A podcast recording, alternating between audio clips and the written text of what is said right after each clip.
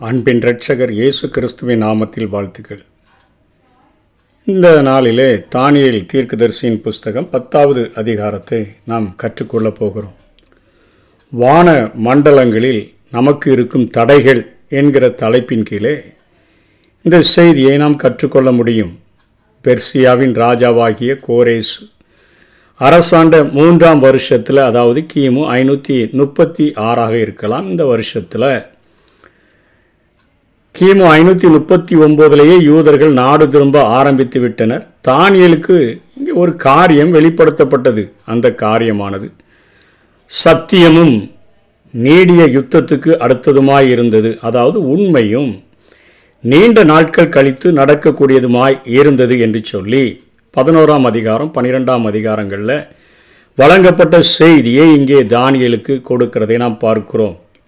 இந்த அதிகாரத்தில் ரெண்டாம் வசனம் மூன்றாம் வசனங்களில் அவர் இருபத்தி ஓரு நாட்கள் அவர் துக்கித்திருந்து அவர் ஜெபித்ததாக கூறுகிறார். ஒருவேளை நாடு திரும்பின அந்த ஜனங்கள் மத்தியிலிருந்து வந்த செய்தியானது எருசலேம் எத்தனையாக அழிக்கப்பட்டு கிடக்கிறது மக்களுடைய வாழ்க்கை இத்தனையாய் பாதிக்கப்பட்டு விட்டதே என்கிற காரியங்கள் அவருடைய வாழ்க்கையிலே துக்கத்தை ஏற்படுத்தி இருக்கலாம். அவர் இருபத்தி ஓரு நாட்கள் அவர் அங்கே ருசிகரமான அப்பம் புசியாமல் இறைச்சி திராட்சரசம் வாய்க்குள்ள போகலன்னு சொல்கிறாரு பரிமள தைலத்தை கூட நான் பூசிக்கொள்ளாமல் நான் ஜெபிக்க ஆரம்பித்தேன் என்று சொல்லுகிறார். அவர்கள் நாட்களில் முகத்திலும் தலையிலும் எண்ணெய் பூசிக்கொள்ளுகிறது. ஆரோக்கியத்திற்கும் மகிழ்ச்சிக்கும் எடுத்துக்காட்டாக இருந்தது. துக்க நேரங்களில் யூத மக்கள் எண்ணெயை பயன்படுத்துவதில்லை. ஏசாயா அறுபத்தி ஒன்று மூணில் பார்க்கிறோம். துயரத்துக்கு பதிலாக ஆனந்த தைலம் என்று சொல்லி. ஆகவே துயரம் இருக்கிற அந்த நேரத்தில் அவர்கள் தைலங்களை அவர்கள் எண்ணெய்களை யூஸ் பண்ணுகிறதில்லை. இப்படிப்பட்ட நிலைமையில் நான் ஜெபிக்க உட்கார்ந்தேன் என்று சொல்லி தானியல் சொல்லுகிறார். நான்காவது வசனத்தில் இதக்கேல் ஆற்றங்கரை அதாவது பாபிலோனில் உள்ள ஒரு பெரிய நதி டைக்ரீஸ் நதியினுடைய அந்த பகுதியை குறித்து அந்த ஆற்றை குறித்து இது சொல்லுகிறது. இதை சுற்றியுள்ள இடங்கள் எல்லாம் வளம் பெற்றிருந்தன. இந்த நதி ஐப்ராத்து நதியோ நதியோடு கூட தான் முடிவில் அது போய் இணையக்கூடியதாக அவை ஓடிக்கொண்டிருந்தன. இந்த நதி அண்டையில் நான் இருந்தேன் என்று சொல்லுகிறார். இதில் முதல்ல இயேசு கிறிஸ்துவை அவர் தரிசிக்கிறதை பார்க்கிறோம். தானியல் பத்தாம் அதிகாரம் ஐந்திலிருந்து ஒன்பது வரையிலும் அவர் சொல்லுகிறார் சணல் நூல் வஸ்திரம் தரித்திருந்து உப்பாசின் தங்க கச்சை அதாவது சிறப்பான தங்க கச்சையை கட்டி கொண்டிருந்த ஒரு புருஷர் அவருடைய சரீரமானது படிக பச்சையை போல இருந்தது அவருடைய முகம். மின்னலின் பிரகாசத்தை போல அது இருந்தது. அவருடைய கண்கள் எரிகிற தீபம் மாதிரி இருந்துச்சு. அவருடைய புயம் கால்கள் எல்லாம் துளக்கப்பட்ட வெண்கல நிறமாக அவைகள் காணப்பட்டன. நல்லா பாலிஷ் போடப்பட்ட வெண்கல நிறமாக இருந்தது. அவருடைய வார்த்தைகளின் சத்தம் ஜனக்கூட்டத்தின் ஆரவாரம் போல இருந்தது என்று சொல்லி இங்கே தானியல் தரிசனம் காண்கிறார். இதே போல தரிசனத்தை தான் இதே இயேசு கிறிஸ்துவைத்தான் யோவானும் தன்னுடைய நிருபங்களிலே அவன் அந்த வெளிப்படுத்தலிலே அவன் எழுதுகிறதை பார்க்கிறோம்.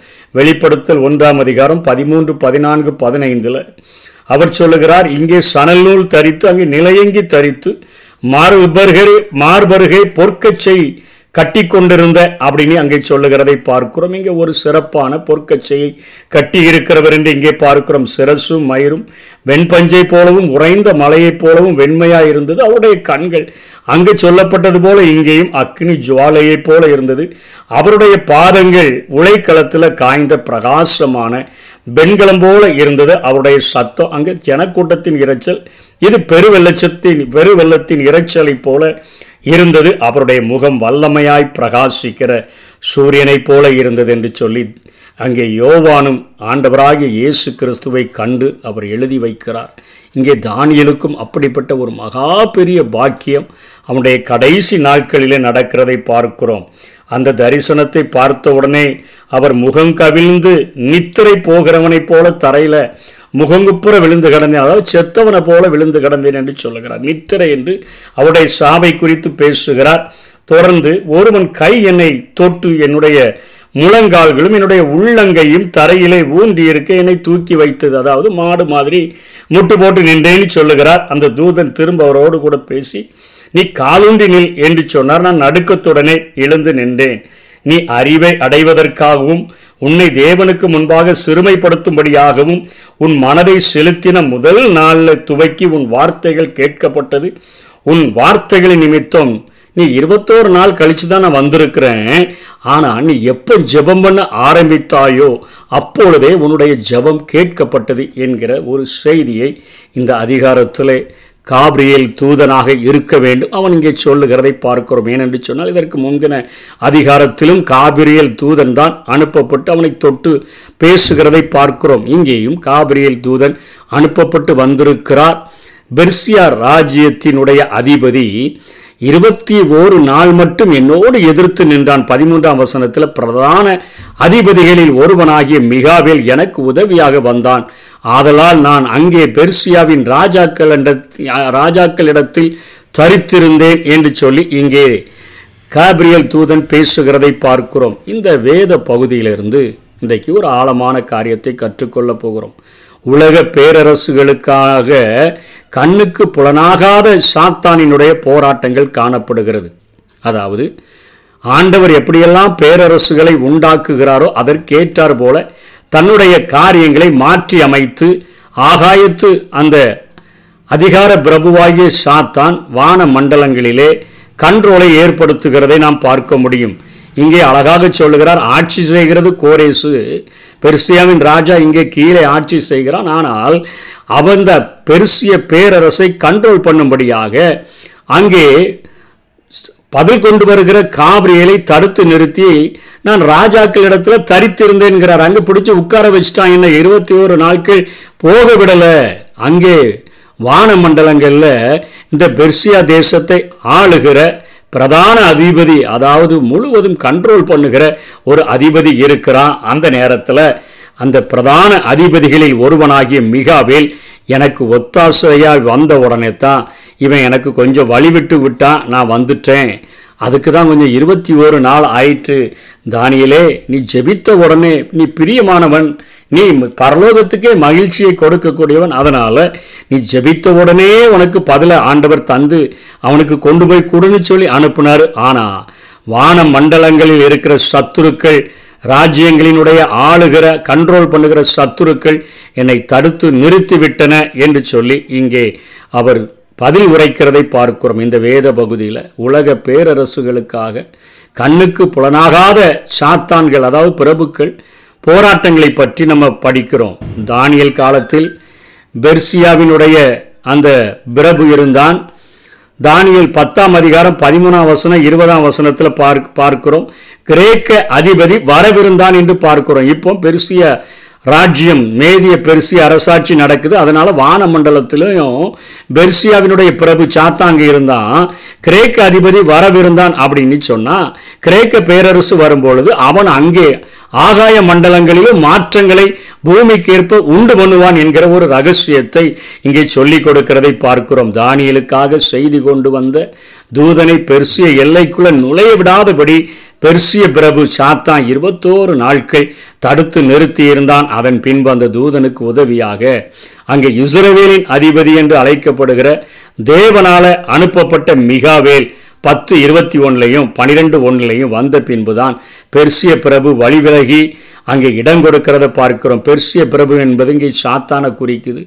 மிகாவேல் மிகவும் வலிமை படைத்த ஒரு தூத தளபதியாக இருந்தபடியினால இவர் பெரிய அதிபதி என்று தானியல் பனிரெண்டு ஒன்றில் அவர் அழைக்கப்படக்கூடியவராக இருக்கிறபடினால பிரதான தூதன் என யூதா ஒன்பதில் ஒன்றாம் அதிகாரம் ஒன்பதாம் வசனத்தில் சொல்லப்படுகிறபடினால இங்கே பெர்சிய பிரபு சாத்தா அவருக்கு வழிவிட்டு விடுகிறான். தூதர்கள் நடுவில் இத்தகைய அதிகார வட்டமைப்புகள் உண்டென்பதை வேதத்தில் பல பகுதிகளில் நம்ம படிக்கிறோம். ரெண்டு குருந்தியர் பத்தாம் அதிகாரம் மூன்றிலிருந்து ஐந்து வரையிலும் குறிந்து சபைக்கு பகுல் எழுதுகிறார். எங்களுடைய போர் ஆயுதங்கள் மாம்சத்துக்கு ஏற்றவைகளாக இராமல் அரண்களை நிர்மூலமாக்குகிறதற்கு தேவ பலமுள்ளவைகளாக இருக்கிறது. இன்னைக்கு சாத்தா ஒரு தனி மனித வாழ்க்கையாகட்டும் அல்லது ஒரு குடும்ப வாழ்க்கையாகட்டும் அல்லது ஒரு ஏரியாவாகட்டும் அவன் அநேக அரண்களை ஏற்படுத்தி அங்கே இருக்கக்கூடிய ஜனங்களை கண்காணித்து தன்னுடைய கண்ட்ரோலுக்குள்ளாக அவன் வைக்கக்கூடியவனாக இருக்கிறான். ஆகவே அவர்களை நம்ம ஜெயிக்கணும் அப்படின்னு சொன்னா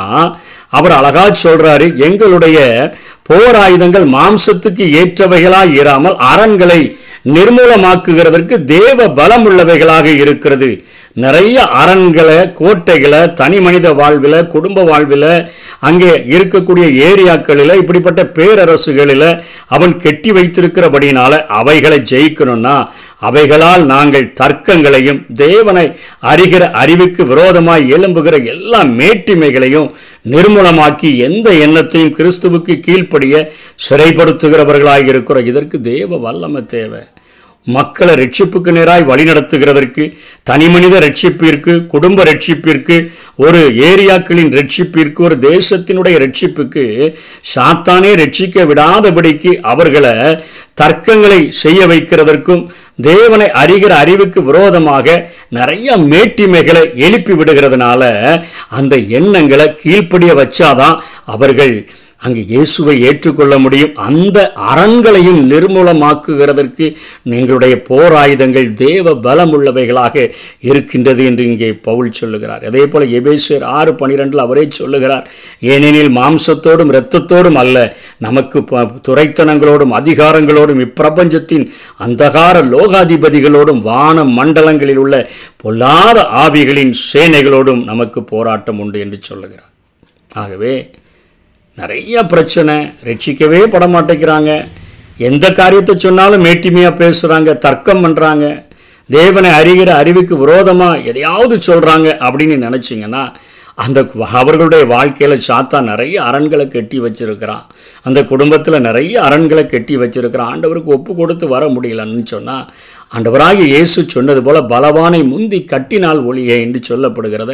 அதே போல அங்கே அவனுடைய அரண்களை நிர்மூலமாக்காம அங்கே இருக்கக்கூடியவர்களை ஆண்டவருக்கென்று ஆதாயப்படுத்த முடியாது. ஆகவே தான் நமக்கு மாம்சத்தோடும் இரத்தத்தோடும் அல்ல துறைதனங்களோடும் அதிகாரங்களோடும் இப்பிரபஞ்சத்தின் அந்தகார லோகாதிபதிகளோடும் வான மண்டலங்களில் உள்ள பொல்லாத ஆவிகளின் சேனைகளோடும் நமக்கு போராட்டம் உண்டு. நம்ம ஜெயிக்க முடியும். ஏன்னா கொலோசியர் ரெண்டு பதினஞ்சில் துறைத்தனங்களையும் அதிகாரங்களையும் உறிந்து கொண்டு வெளியரங்கமான கோலமாக்கி அவைகளின் மேல் சிலுவையில் வெற்றி சிறந்தவர் அந்த வெற்றி சிறந்த இயேசு கிறிஸ்துவின் நாமத்தினால துறைத்தனங்களை அறி அதிகாரங்களை நம்ம உறிந்து கொண்டு அதில் ஜெயமெடுக்க முடியும் என்கிற ஒரு நம்பிக்கையை இந்த வேத பகுதிகள் நமக்கு கொடுக்கின்றன. ரோமர் எட்டு முப்பத்தி எட்டுலேயும் தேவதூதர்களானாலும் அதிகாரங்களானாலும் வல்லமைகளானாலும் ஆகவே இந்த நல்ல மற்றும் தீய தீவு தூதர்களுடைய போராட்டம் வானில் நடந்து கொண்டே இருக்கின்றது. இறுதி நாட்களிலும் இதை நாம் பார்க்க முடியும். வெளிப்படுத்தல் இருபதாம் அதிகாரம் ஒன்றிலிருந்து மூணு வரை. மான வான மண்டலங்களில் நடக்கும் இந்த மனித கண்களுக்கு புலனாகாத போராட்டங்கள் உலகத்தினுடைய போக்கை பாதிக்கக்கூடியதாக இருக்கின்றன.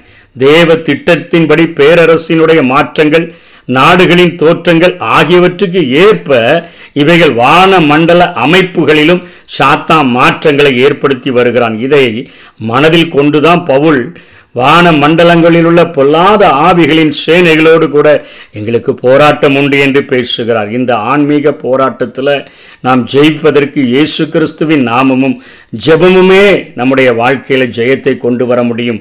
நாம் ஜெபிக்கும் போது தூதர்களோடு கூட அல்ல தேவனிடத்தில் ஜெபிக்கிறோம். தேவனே தூதர்களுக்கு அவர் கட்டளையிடுகிறார். பொல்லாத ஆவிகளினுடைய வழிபாடு நிறைந்த நம்முடைய தேசத்தில் இந்த போராட்டம் எவ்வளவு அதிகமாக இருக்கும் என்பதை நாம் புரிந்து கொள்ள வேண்டும். நாம் ஜெபித்தால் பெரிய காரியங்களை ஆண்டவர் நமக்கென்று ஜெய செய்யக்கூடியவராக இருப்பார். ஜெபிப்போம் ஜெயம் பெறுவோம் ஆசீர்வாத தடைகளை மாற்றுவோம். கர்த்தர்தாமே நம்மை ஆசீர்வதிப்பாராக. ஆமே எங்கள் போராயுதங்கள் ஆவியின் வல்லமையே. எங்கள் போராயுதங்கள் ஆவியின் வல்லமையே அரண்களை நிர்மூலமாக்கும் தேவன் தரும் பலனே. அரண்களை நிர்மூலமாக்கும் தேவன் தரும் பலனே.